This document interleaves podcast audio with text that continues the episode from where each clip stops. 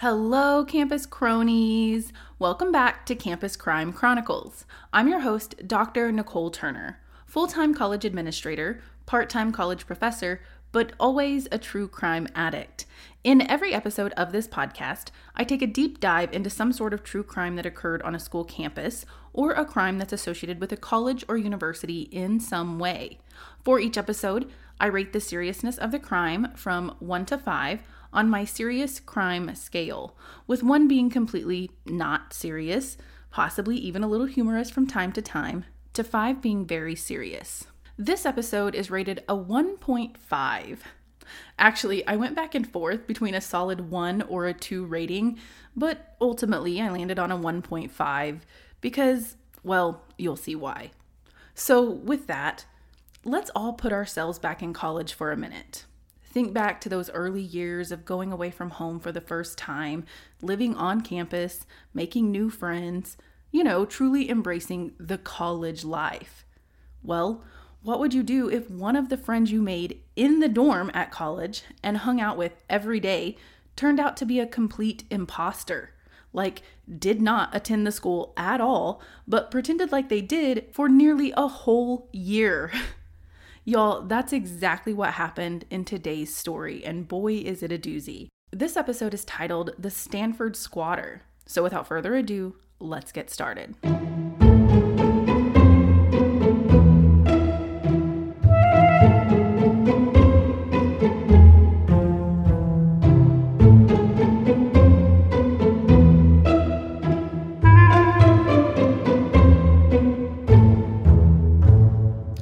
October of 2022, the Stanford Daily broke a story that left everyone on campus shocked and befuddled, to say the least. After screenshots from a campus residential communication forum surfaced, reporters from the student newspaper got to work on some intense investigative reporting. And y'all, they discovered that a 20 year old man by the name of William Curry was and had been living in the residence halls illegally and under false pretenses for 10 months, nearly a whole year. After extensive interviews with multiple students and residential staff, reporters for the Stanford Daily discovered that Curry arrived on campus sometime in the fall of 2021, and Stanford University administration knew of his presence on campus since at least December of 2021. So here's what happened. William Curry is originally from Birmingham, Alabama, and he attended Vestavia Hills High School, a public school in a suburb of Birmingham. It was during his junior year there in 2020 that he began telling his friends and classmates that he had been recruited to run for Stanford's track and field team. Now, at first, people in his hometown and his peers in high school were perplexed at his claim because honestly, his times just weren't fast enough in comparison to athletes at Stanford. According to his online athletic.net profile, Curry's time for the 400 meters was at least a solid six seconds slower than other Stanford runners. According to Graham Johnstone, an actual student at Stanford who went to high school with Curry, people back in their hometown questioned whether Curry was telling the truth or not. Like, is this dude for real? Johnstone said, quote, People had suspicions. He wasn't that great of a student. His track times weren't near fast enough. End quote. Curry and Johnstone both went on to graduate high school in the spring of 2021. And then, Johnstone said, his suspicions about Curry waned when he actually saw Curry on campus at Stanford the following fall semester. Actually, Johnstone was living in the same residence hall on campus that Curry appeared to be living in as well. So, Johnstone was convinced that Curry was indeed a Stanford athlete at that point. Johnstone said, quote, we took a picture together, sent it back home to like clear the confusion, settle the rumor. End quote. When Curry first arrived on campus, not as a student, but as someone impersonating a student, he took up residence at Stanford's Yost House or Yost House. According to the Stanford Daily, he lived in this dorm for several months before a resident fellow at the dorm caught on and called Stanford University Department of Public Safety, or SUDPS. So, side note, a resident fellow, I think, is like a step above an RA. So, for each dorm on campus, there's like one or two resident fellows who are kind of above the RAs or the resident assistants. Anyway, at that point, according to the reporting of Theo Baker, the Spotlight investigations editor for the Stanford Daily, SUDPS removed Curry and sent him on his way. However, Curry just turned around and came right back to campus. He just relocated to a different dorm. You see, soon after this, during the winter break in December of 2021, SUDPS discovered Curry living in a room in Roble Hall, but it wasn't a vacant room, it was another student's room. Stanford student Chase Parker was off campus because it was winter break, but he received a call from SUDPS informing him that they had found Curry in his room on the second floor. They originally told Parker that Curry had somehow accessed his room through the front door by bypassing the lock. But when Parker returned to campus, he noticed the screen to his window was broken, and he suspected that Curry must have actually accessed his room by somehow climbing through the window. Anyway, officers removed him from this second dorm, but at this point, they had not yet issued him any type of stay away order from campus, at least not that I'm aware of. Apparently, they just let him go after he told them that he was an unhoused person and was just trying to seek shelter from the rain. Now, if you think this was going to keep Curry away from campus, obviously you'd be wrong, and we probably wouldn't be doing this episode. Because after the spring 2022 semester started, Curry was back at Stanford in yet another residence hall. As students moved in for a new semester, Curry did too. This time, though, he moved into Murray House with a new story. He introduced himself as a transfer student from Duke University and he began to integrate himself into campus social life. He created a Tinder profile that stated he was a Stanford student, and he started hanging out with various groups of students as well. According to the Tinder profile Curry set up, he described himself as a pre med student at Stanford, class of 2025, and he included several pictures of himself as well. One with him in a tux, another with him wearing a Stanford t shirt, and others where he is posing alongside several Stanford students. Actual Stanford students. Curry also created an Instagram account, and his bio on the account stated he was studying neuroscience on a pre med track and that he was a Coca Cola Foundation scholar. But the Stanford Daily staff did their due diligence and looked into this. Curry's name never appeared on a public roster of Coca Cola scholars released by the foundation every year.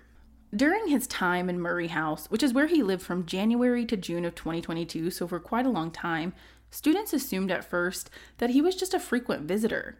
Casey Logan lived in Murray House and she explained, quote, "It seemed that he was a friend of the football players. So anytime we saw him, we let him in because it was like he knew people. End quote.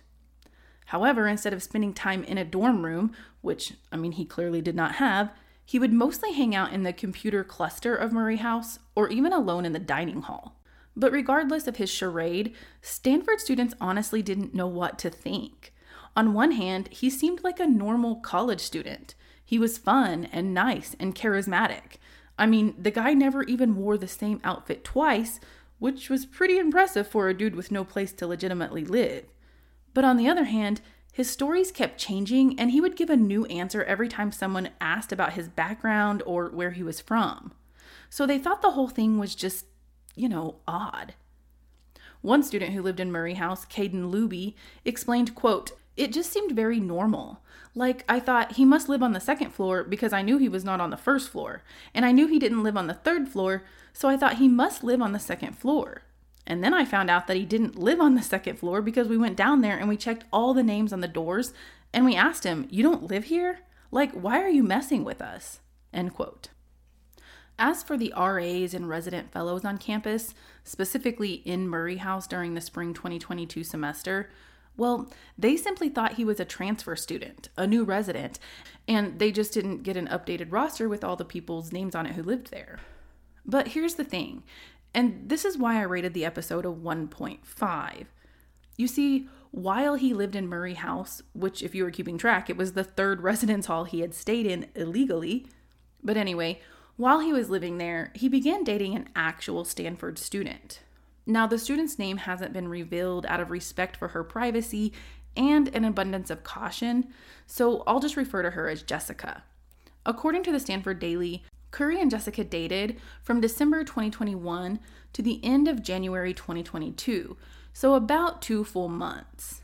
Jessica told the Stanford Daily that when she first met Curry, he told her the story of being a transfer student from Duke, but he also said that he did not live on campus. Instead, he said he lived in an off campus apartment And he also said he was a Coca Cola scholar. Hmm, sound familiar? Jessica said she believed him, though, because at that point she didn't have any reason not to. In reality, though, Curry was carrying on his deception, pretending to live in Murray House. At times, he would even swipe other students' IDs to gain access to the dorm. According to Jessica, Curry also drank and gambled frequently, and he would make friends on campus by providing alcohol to students. Now, sources don't specify why Jessica and Curry ended their relationship, but afterward, according to Jessica, Curry began to stalk and harass her. So much so that she had to block him on every social media platform as well as on her cell phone in June of 2022. But, and here's where it gets kind of alarming Curry allegedly remained logged into her iCloud or iMessage account, and he began accessing her personal information, including private conversations and interactions she had during the summer of 2022. Apparently, he even messaged her and her roommates continuously using different phone numbers. But then, in August of 2022, Curry did something that Jessica could not shake off. He ended up accessing some messages that she had exchanged with another guy, and Curry texted her saying, quote, fucking me raw, then sucking inward, dirty bitch, end quote.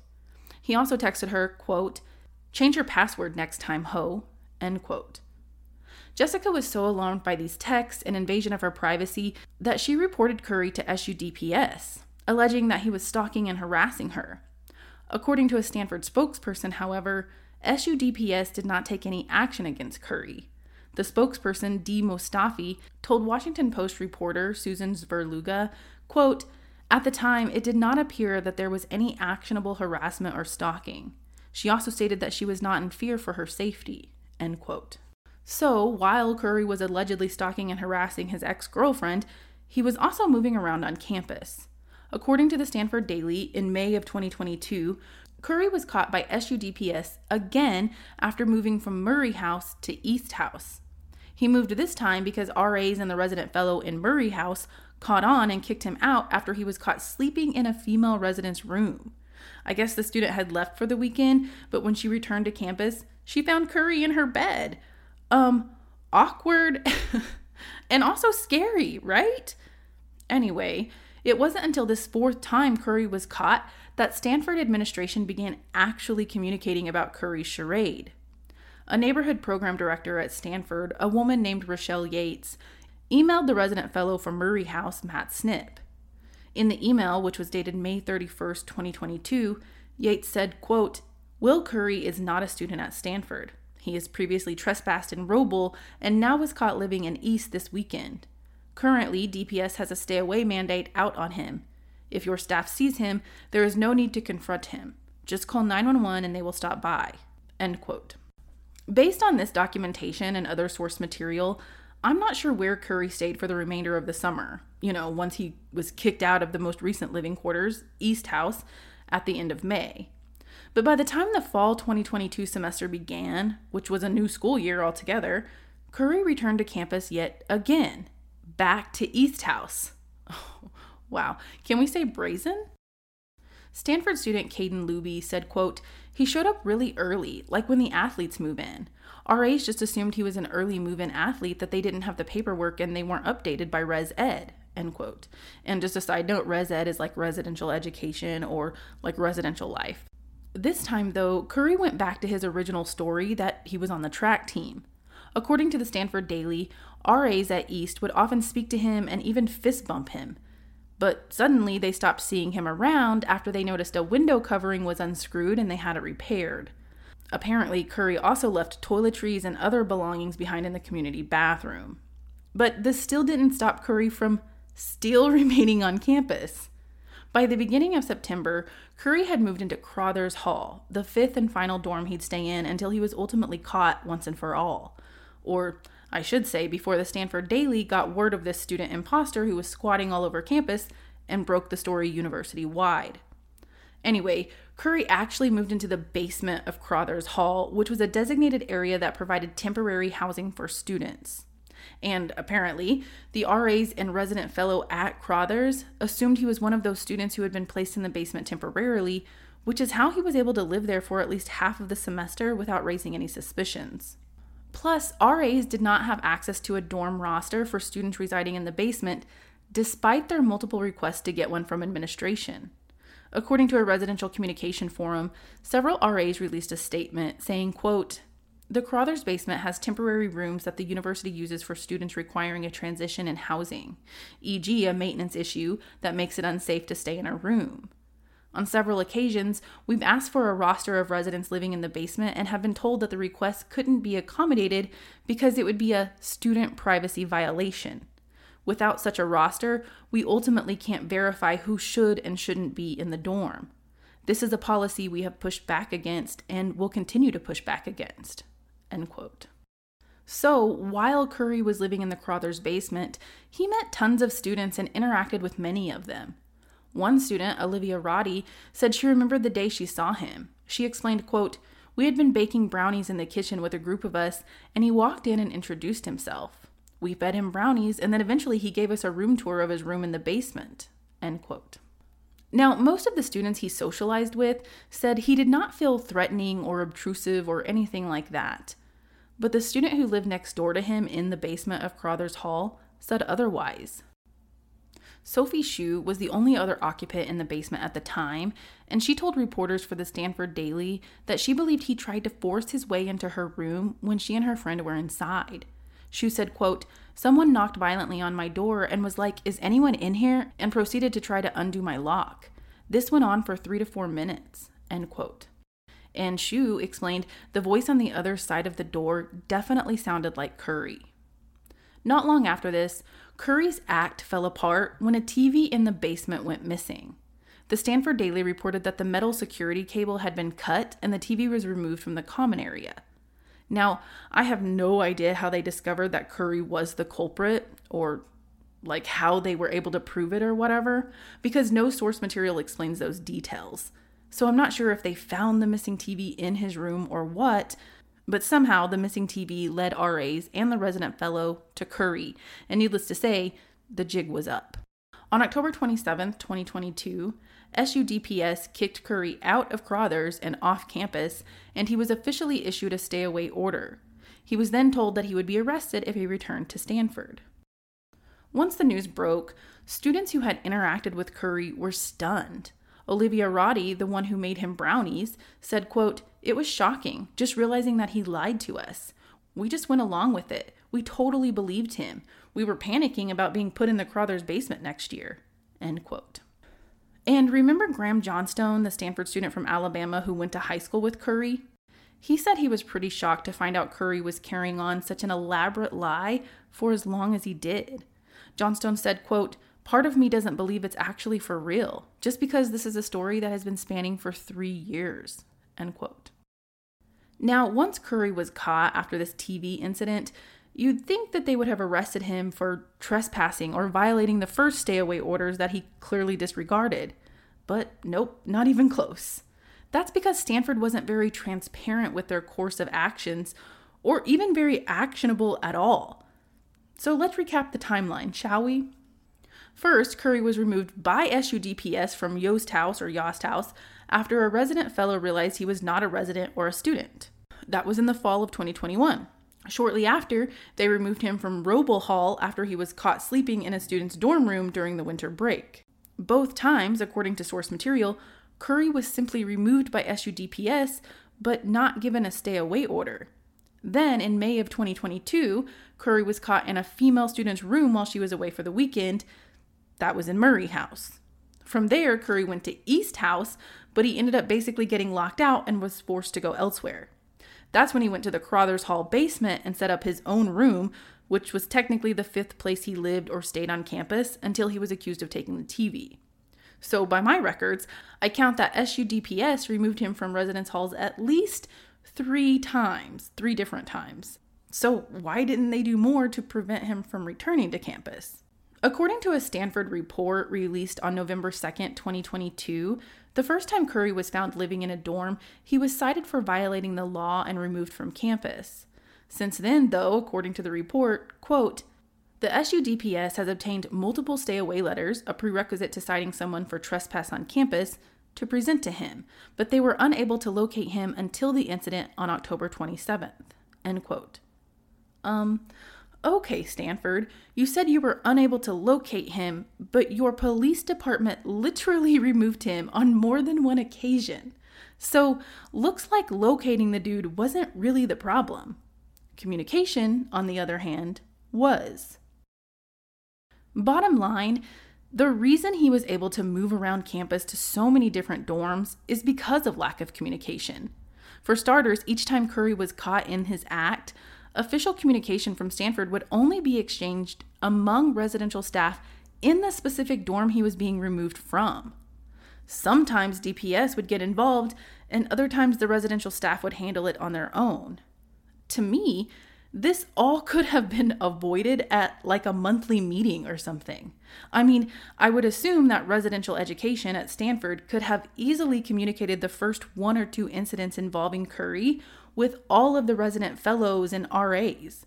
Like, they should have said, hey, this is what happened, so we need to keep an eye out for this dude and be extra vigilant. Also, here's a picture of what he looks like. Don't let him stay in your dorms because he is not a student. But no, this type of communication didn't happen. In fact, official university wide communication about Curry didn't come until after October 27th, when Curry was accused of stealing the TV and the Stanford Daily broke the story.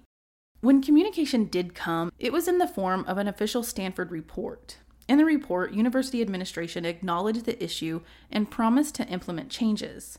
The report, in part, said, quote, while Stanford has protocols and policies in place to prevent non students from entering and living in our residences, the unique aspects of this case and Curry's persistence and ability to integrate himself with our student community have made it clear that gaps exist in those protocols. We have undertaken a review to develop our procedures and prevent this type of incident from happening again. End quote. So, some of those new procedures would include, or were supposed to include, one, ensuring information is shared with residential staff across campus. Two, ensuring local residential staff are apprised of authorized temporary residents. Three, ensuring local personnel are notified when a student is assigned to a guest room. And four, ensuring lockout requests are handled by professional staff who should always verify the student's identity and housing assignment.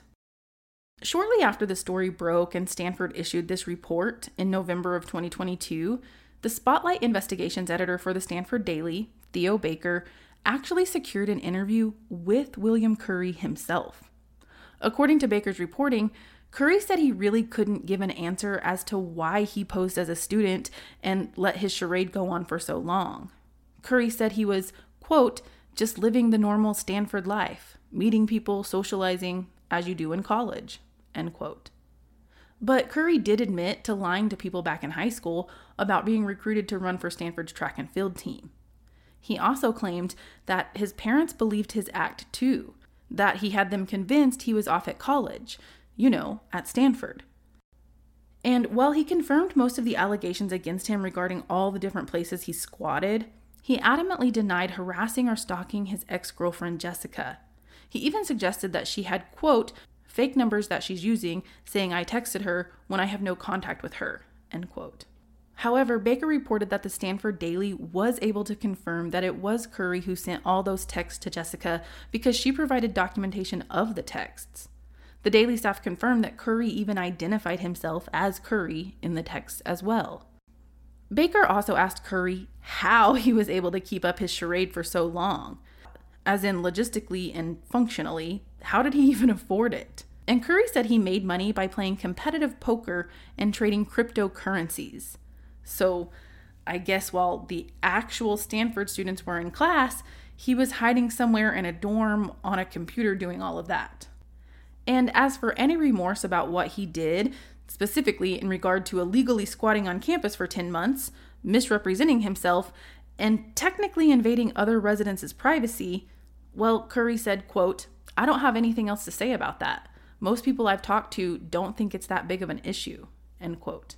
But here's the thing it appears that after all this was said and done, Curry came back to campus once again. Yep, that's right. The Stanford Daily reported in April of this year, 2023, so just like a couple months ago, that Curry was likely back to his antics. According to Theo Baker's reporting, two Stanford students, Tom Ramsey and Emmanuel Adamiak said they were headed to the lounge in Murray House to play a game of pool around midnight. But when they got there, the door to the lounge was locked, which was odd because it could only be locked from the inside, not the outside. So they wondered who could be in there so late with the door locked when the lounge was typically vacant. But suddenly, a man approached the door from inside the lounge, and Ramsey and Adamiak were pretty sure it was William Curry. Apparently, Curry had been watching poker videos on the TV in the lounge. The two students said Curry introduced himself as David. Well, David just happens to be Curry's middle name. Anyway, Curry struck up a conversation with the students, specifically discussing the TV show Suits, in which one character on the show pretends to be a Harvard student. The two students also said Curry told them that his personal philosophy was deny, deny, deny, and he later admitted that he wasn't from the dorm but was, quote, just doing his due diligence, end quote. To me, however, what was most alarming about this encounter with Curry is that he was still talking about his ex, Jessica. Ramsey and Adamiak said he quickly turned the conversation to a woman, which they quickly understood to be an ex he had recently dated. He even identified the residence hall where his ex lived, which was in fact the same one that Jessica was in during that time. So, after looking up photos of Curry online, both Ramsey and Adamiak were positive that the man they met was Curry. At first, they weren't sure because he now had grown a beard and was sporting a Stanford in Government ball cap, almost to try to disguise himself. But once they realized he was indeed William Curry, they notified their residential assistant that they believed he was back on campus. The RA then notified the residential fellow at Murray House, Matt Snip, who in turn notified other residential staff. But before I wrap up this episode, let me just tell you Stanford's response to this most recent encounter with Curry. Luisa Rapport, or Rapport, a Stanford spokesperson, wrote in an official email, quote, our preliminary findings strongly indicate recent sightings of Curry were unsubstantiated. The Vice Provost for Student Affairs and DPS have yet to receive reports from anyone who has recently seen William Curry on campus. We strongly encourage anyone with information about suspicious activity to let their resident fellow or resident director know immediately or call 911. End quote.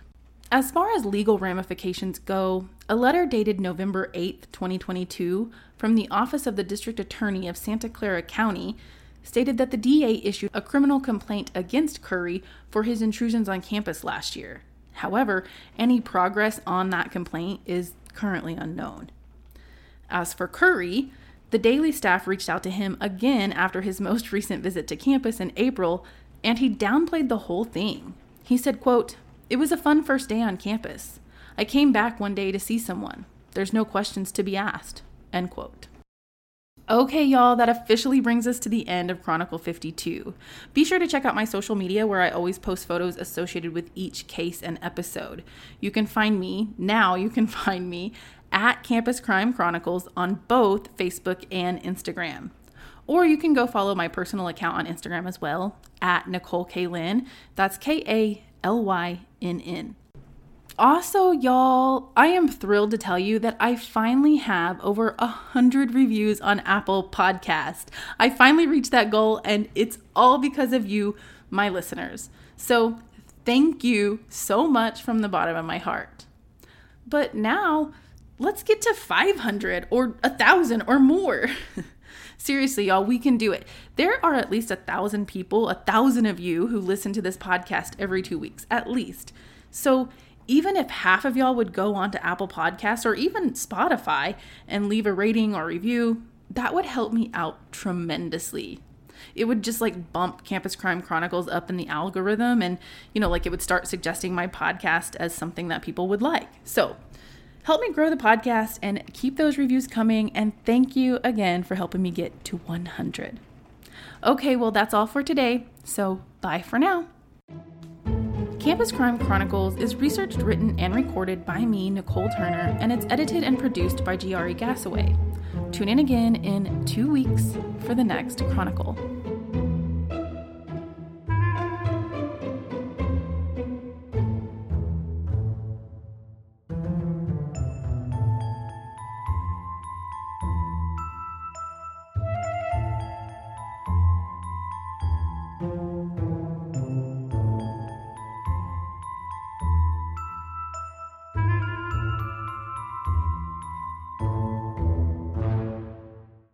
Say goodbye to your credit card rewards. Greedy corporate mega stores, led by Walmart and Target, are pushing for a law in Congress to take away your hard earned cash back and travel points to line their pockets. The Durbin Marshall credit card bill would enact harmful credit card routing mandates that would end credit card rewards as we know it. If you love your credit card rewards, tell your lawmakers hands off my rewards. Tell them to oppose the Durbin Marshall credit card bill.